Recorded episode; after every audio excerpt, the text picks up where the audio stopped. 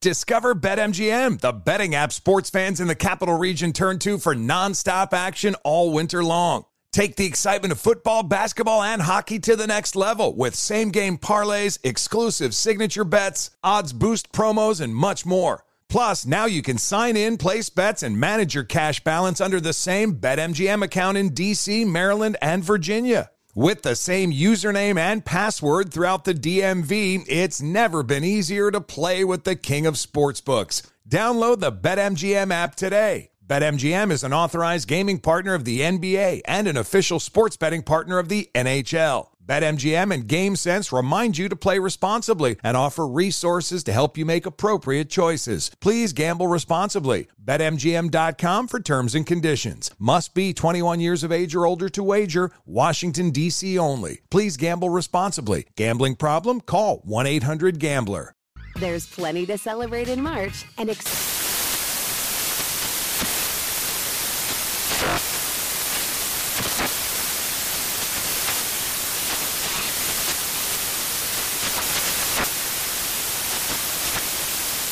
Craft Month with the perfect pizza at home class from Craftsy. And anytime is right to listen to iHeartRadio's iHeartCountry Radio. Discover more shows and movies for free. Ready to celebrate International Women's Day? M&M's and iHeart present Women Take the Mic, sharing empowering stories of women supporting and celebrating each other. And of course, there is a smooth and creamy companion for your listening pleasure, peanut butter M&M's, because they're just another way to help treat yourself in situations where you deserve a little added delight, like listening to your favorite podcast. So savor the deliciousness of peanut butter M&M's and spread some positivity. From breaking glass ceilings to dominating in sports and entertainment, women truly are unstoppable.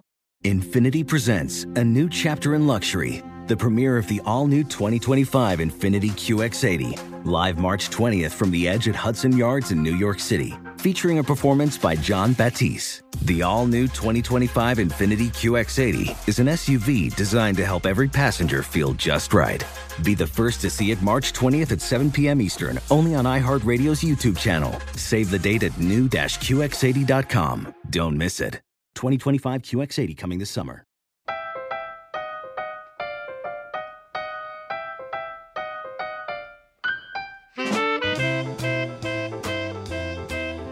This is Our American Stories, and we've already brought you the story of how UCLA undergraduate Steve Stoliar saved a Marx Brothers movie from extinction. But here's the story of how Steve called up Erin Fleming, Groucho's manager, and landed the job of his dreams. In the summer of '74, I had 2 or 3 summer jobs fall through, for which I remain eternally grateful. And my dad was pressuring me. I don't want you sitting around on your fanny all summer long. I want you to find some job. They may need a bus boy at this restaurant, or you could go get interviewed at Taco Bell. And I thought, I don't want to do any of that, but he's never going to let up on me.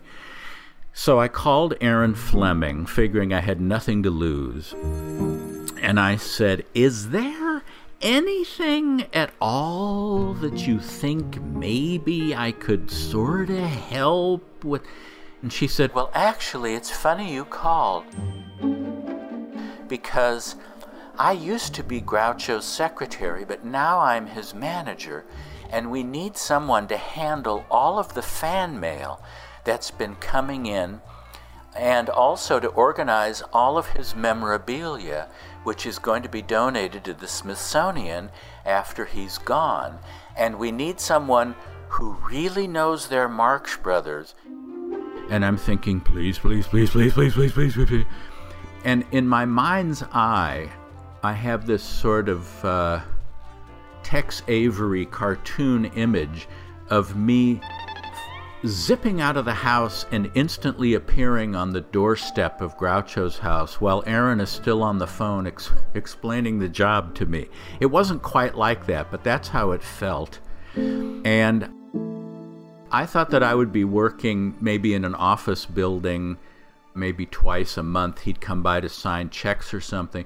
She said, oh no, you'll have your own room to work in at Groucho's house, and you can make your own hours. And I thought, and they're gonna pay me to do this? And so I drove to Groucho's house in Beverly Hills, and I was so nervous, but it worked out. And sure enough, there was a room that had been a painting studio that his last wife, whom he had divorced in '69, had used, and that became my office. And Groucho would often shuffle down the hall to or from his room or the living room or dining room, and we would chat. And it was a very egalitarian household. I was to sit at the lunch table when Groucho would have lunch. There wasn't a sense that the help ate in the kitchen or anything that haughty. And so I would be lucky enough to be there when George Burns would come over, or Steve Allen would come over, or some of his former writers, or if it was just in quotes, Groucho and maybe a nurse, or Groucho and Erin, it would just be us, and I could ask him all these questions that I'd had that I thought, if I could ever meet him, I'd want to know this. And he appreciated the fact that I cared about and knew about all of the things that he had experienced and that he cared about, and that we had similar, you know, we both liked Tin Pan Alley and George Gershwin and Irving Berlin and the humorists of the Algonquin Round Table. One time he called me into his room and gave me a $20 bill, and he said, "Go down to the record store and get me some records. You know what I like." And it meant so much to me that he had assumed that I would know what to get instead of having to explain it. But I mean, those days at the lunch table were so rich, and I came to appreciate him on three different levels. First of all, he was Groucho Marx, the guy in the grease paint mustache swirling around on screen, insulting Margaret Dumont and in Duck Soup and Night at the Opera. And second, he was someone who personally knew people that to me didn't exist in three dimensions and in color. People like George Gershwin and Irving Berlin, James Thurber. He was friends with W.C. Fields. The idea that he knew these people personally, you know, and I would get insight into what they were like from him firsthand, you know, not something he'd read or heard about, but he was there. And then on the third level, he was a man from 1890. He was a 19th century human being, literally a Victorian, since she was on the throne when he was born, although he was born in New York and not in England. And his first-hand memories went from before the Wright brothers to after the moon landing, which is a staggering chunk of American history, world history. I asked him once, "What's the earliest you remember?" And he thought a moment and he said, "I guess probably the Spanish-American War," which was 1898. And he and his brothers had initially started out as a singing act in vaudeville in the early 1900s. Before they started adding comedy, they would sing harmony, popular songs, and, you know, they did okay at that. But Groucho's career went back so far that he actually was one of the performers at a special charity benefit performance at the Metropolitan Opera House in New York. Enrico Caruso was also on the bill that night, and the money was to go to the aid of victims of the San Francisco earthquake of 1906. For a history buff like me, and as I say, I had been a history major, although I shifted to motion picture television after I'd been working at Groucho's a while, because it was just impossible to ignore how strongly I was drawn to that world. You know, he would have health problems now and again. He'd have a small stroke or something like that, and I would think, oh, geez, this is it. This is, I think about 3 weeks into my working there, he had a slight stroke, And I thought, it was great while it lasted, but now the coach is going to turn back into a pumpkin. And, you know, that morning that I showed up that he'd had a stroke, and the housekeeper said, please keep your voice down, Mr. Marx has had a stroke. But the nurse asked that you go back to his room because she needs some help. And I expected him to be, you know, lying on the floor, unable to speak, unable to move. And instead, he was sitting in bed, propped up, in his pajamas and mucklucks, reading the LA Times. And he said, is the ambulance here yet? And I said, no. It figures. And goes back to his reading. And I thought, gee, he's really taking this in stride. He's not banging at death's door. He's reading the LA Times. And it was just that the nurse needed help getting him in to take a leak in the bathroom because his balance was off from that stroke. So I was happy to help out. And he bounced back from that and from a lot of other health setbacks, even though he was in his mid-80s by then. And you're listening to Steve Stoliar's story, and in the end, Groucho Marx's story, too. And what a lucky guy indeed that those summer jobs fell through. Because what an opportunity of a lifetime. In Groucho's house, no less. His hero, so many Americans' heroes. By the way, he was a child of the Victorian age, and his comedy was a rebuttal to the Victorian age, its properness. And boy, Groucho was a revolutionary in his day. He really stretched the boundaries of what comedians were allowed to do and not do. And my goodness, what we learn listening to this is that even people like Groucho want to be appreciated, right? The legends appreciate appreciation, and we can never forget that. When we come back, more of this remarkable story here on Our American Stories. Witness the dawning of a new era in automotive luxury with a reveal unlike any other as Infiniti presents a new chapter in luxury, the premiere of the all-new 2025 Infiniti QX80. Join us March 20th live from the Edge at Hudson Yards in New York City, featuring an unforgettable performance by Grammy and Academy Award-winning singer, songwriter, and composer, Jon Batiste. The all-new Infiniti QX80 is unlike any luxury SUV you've ever seen.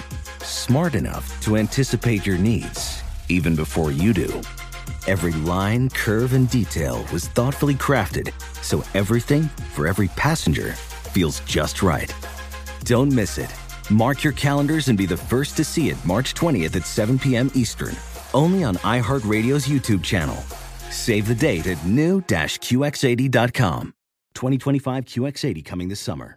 Discover BetMGM, the betting app sports fans in the capital region turn to for nonstop action all winter long. Take the excitement of football, basketball, and hockey to the next level with same-game parlays, exclusive signature bets, odds boost promos, and much more. Plus, now you can sign in, place bets, and manage your cash balance under the same BetMGM account in D.C., Maryland, and Virginia. With the same username and password throughout the DMV, it's never been easier to play with the king of sportsbooks. Download the BetMGM app today. BetMGM is an authorized gaming partner of the NBA and an official sports betting partner of the NHL. BetMGM and GameSense remind you to play responsibly and offer resources to help you make appropriate choices. Please gamble responsibly. BetMGM.com for terms and conditions. Must be 21 years of age or older to wager. Washington, D.C. only. Please gamble responsibly. Gambling problem? Call 1-800-GAMBLER.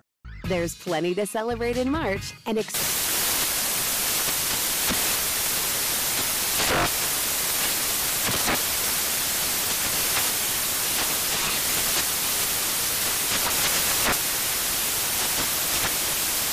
Craft Month with the perfect pizza at home class from Craftsy. And anytime is right to listen to iHeartRadio's iHeartCountry Radio. Discover more shows and movies for free. Hey guys, it's Rich Davis from Covino and Rich here to tell you the national sales event is on at your Toyota dealer, making now the perfect time to get a great deal on a dependable new SUV like an adventure-ready RAV4. Available with all-wheel drive, your new RAV4 is built for performance or any terrain, from the road to the trails. And with plenty of passenger and cargo space, plus available tech like wireless charging, you and your entire crew could stay connected. Or check out a stylish and comfortable Highlander with 3 spacious rows of seating for up to 8 passengers. And with available features like the panoramic moonroof, you could sit back and enjoy the wide-open views with the whole family. Plus, both RAV4s and Highlanders are available in hybrid models, so no matter what your style, you could drive efficiently and save on gas. So visit your local Toyota dealer and check out amazing national sales event deals on RAVs, Highlanders, and more when you visit buyatoyota.com. Toyota, let's go places.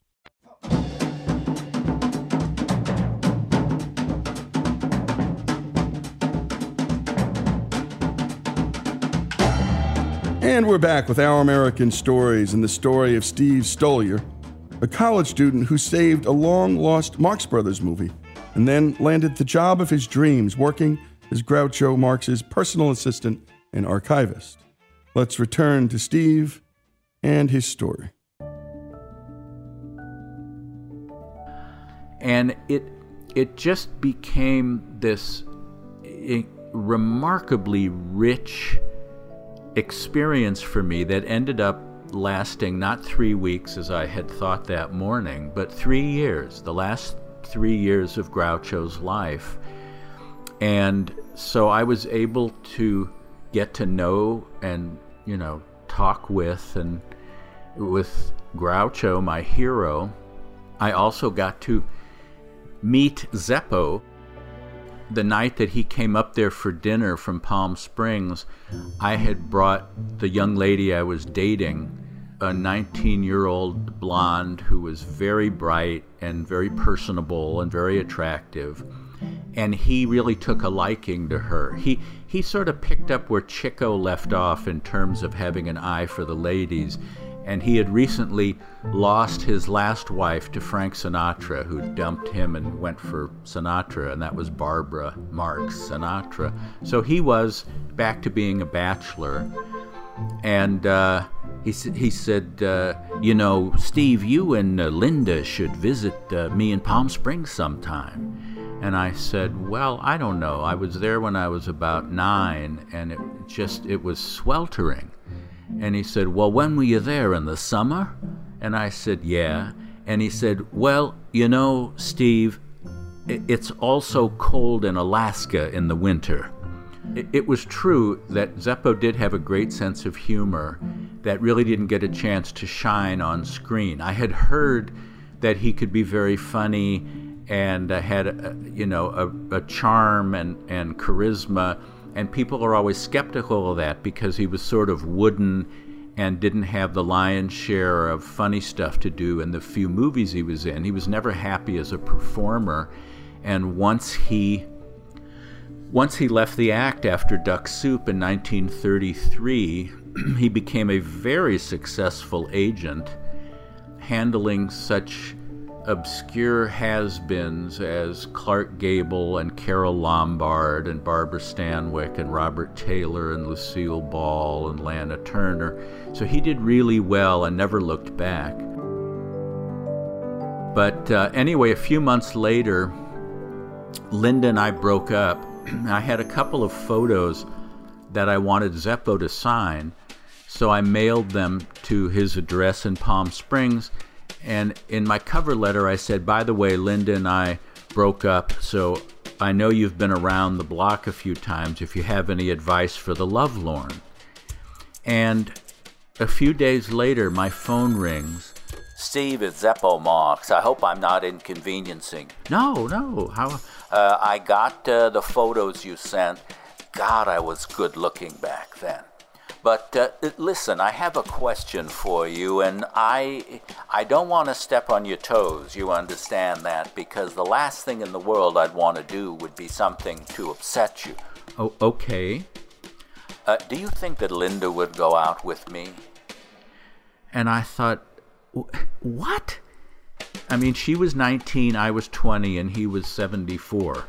But a young 74, but 74... And I said, I don't know. I mean, she enjoyed, she got a kick out. Because really, tell me honestly, Steve, if this is at all uncomfortable for... No. I said, so let me ask her and... Okay, I would appreciate it. And again, if it's any... No.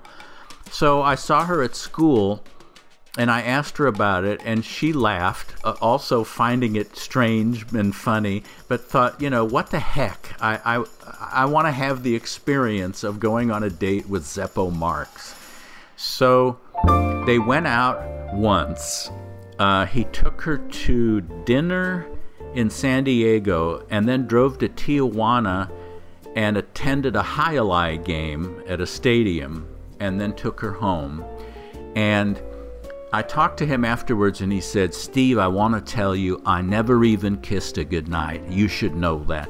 She's very nice, but all she did was talk about herself."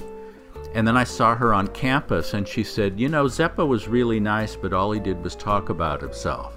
And I thought, that's a real interesting symmetry there. And then at parties at Groucho's, whenever Zeppo would be there, he would make a point of introducing me to someone and say, "This is Steve. He's a nice young man. He and I dated the same girl, but he got further with her than I did." That was like my official introduction. So anyway, I have the distinction of being able to say that Zeppo Marx and I dated the same girl.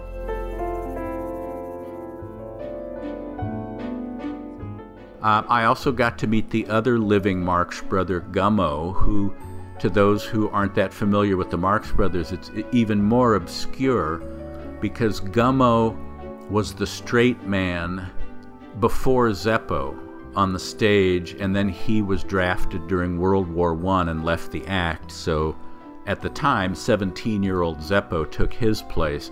And Gummo also became an agent and he became Groucho's agent, actually, and did very well. He was never that much interested in performing. So I got to meet 3 out of 5 of the Marx Brothers, which is, you know, approximately 3 more Marx Brothers than most people ever got a chance to meet. Harpo and Chico had died in the early 60s, unfortunately, so I was never able to meet them. But when I would watch Groucho and Zeppo and Gummo talking amongst themselves, which was great, I thought, what must it have been like with all 5 brothers in their youth sitting around the table? It must have been hysterical. Groucho had a cook named Robin, who was tall and thin and blonde and young. When Zeppo and Gummo had come up for dinner, and I was there for that dinner, Zeppo said, "Robin said she'd marry me, but I don't know. I think she's too tall for me." Groucho said, "Well, what part of it do you want?" And Zeppo said, "I'll take as high up as I can reach."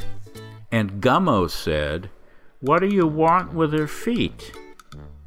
So there's a Gummo anecdote, which is extremely rare, but evidence of the kind of goofy humor they had amongst themselves, that quickness. It was all still there under various layers of rust.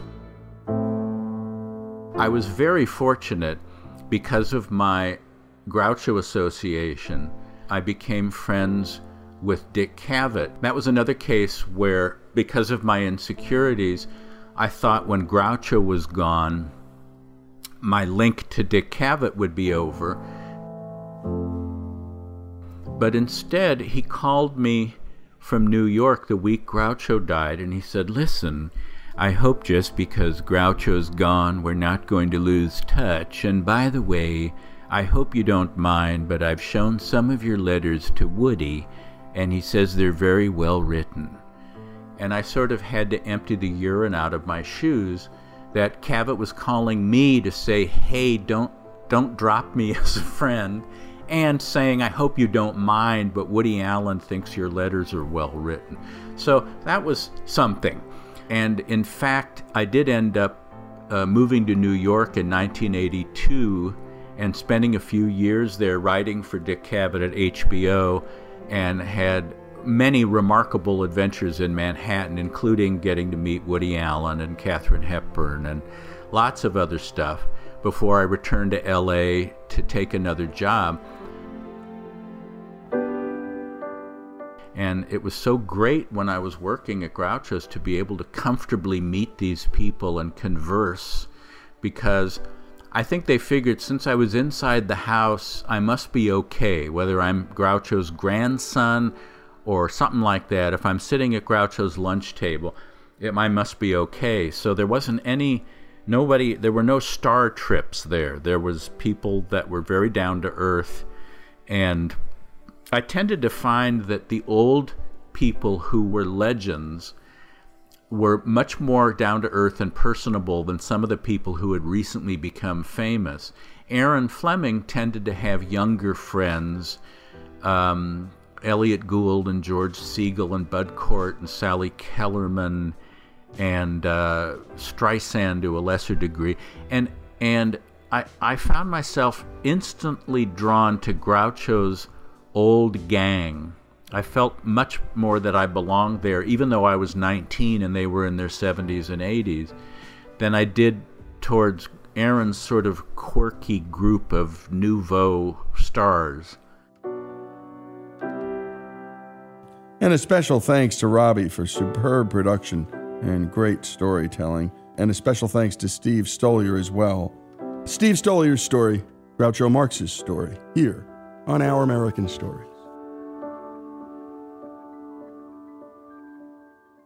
Infiniti presents a new chapter in luxury, the premiere of the all-new 2025 Infiniti QX80, live March 20th from the Edge at Hudson Yards in New York City, featuring a performance by Jon Batiste. The all-new 2025 Infiniti QX80 is an SUV designed to help every passenger feel just right. Be the first to see it March 20th at 7 p.m. Eastern, only on iHeartRadio's YouTube channel. Save the date at new-qx80.com. Don't miss it. 2025 QX80 coming this summer. There's plenty to celebrate in March and National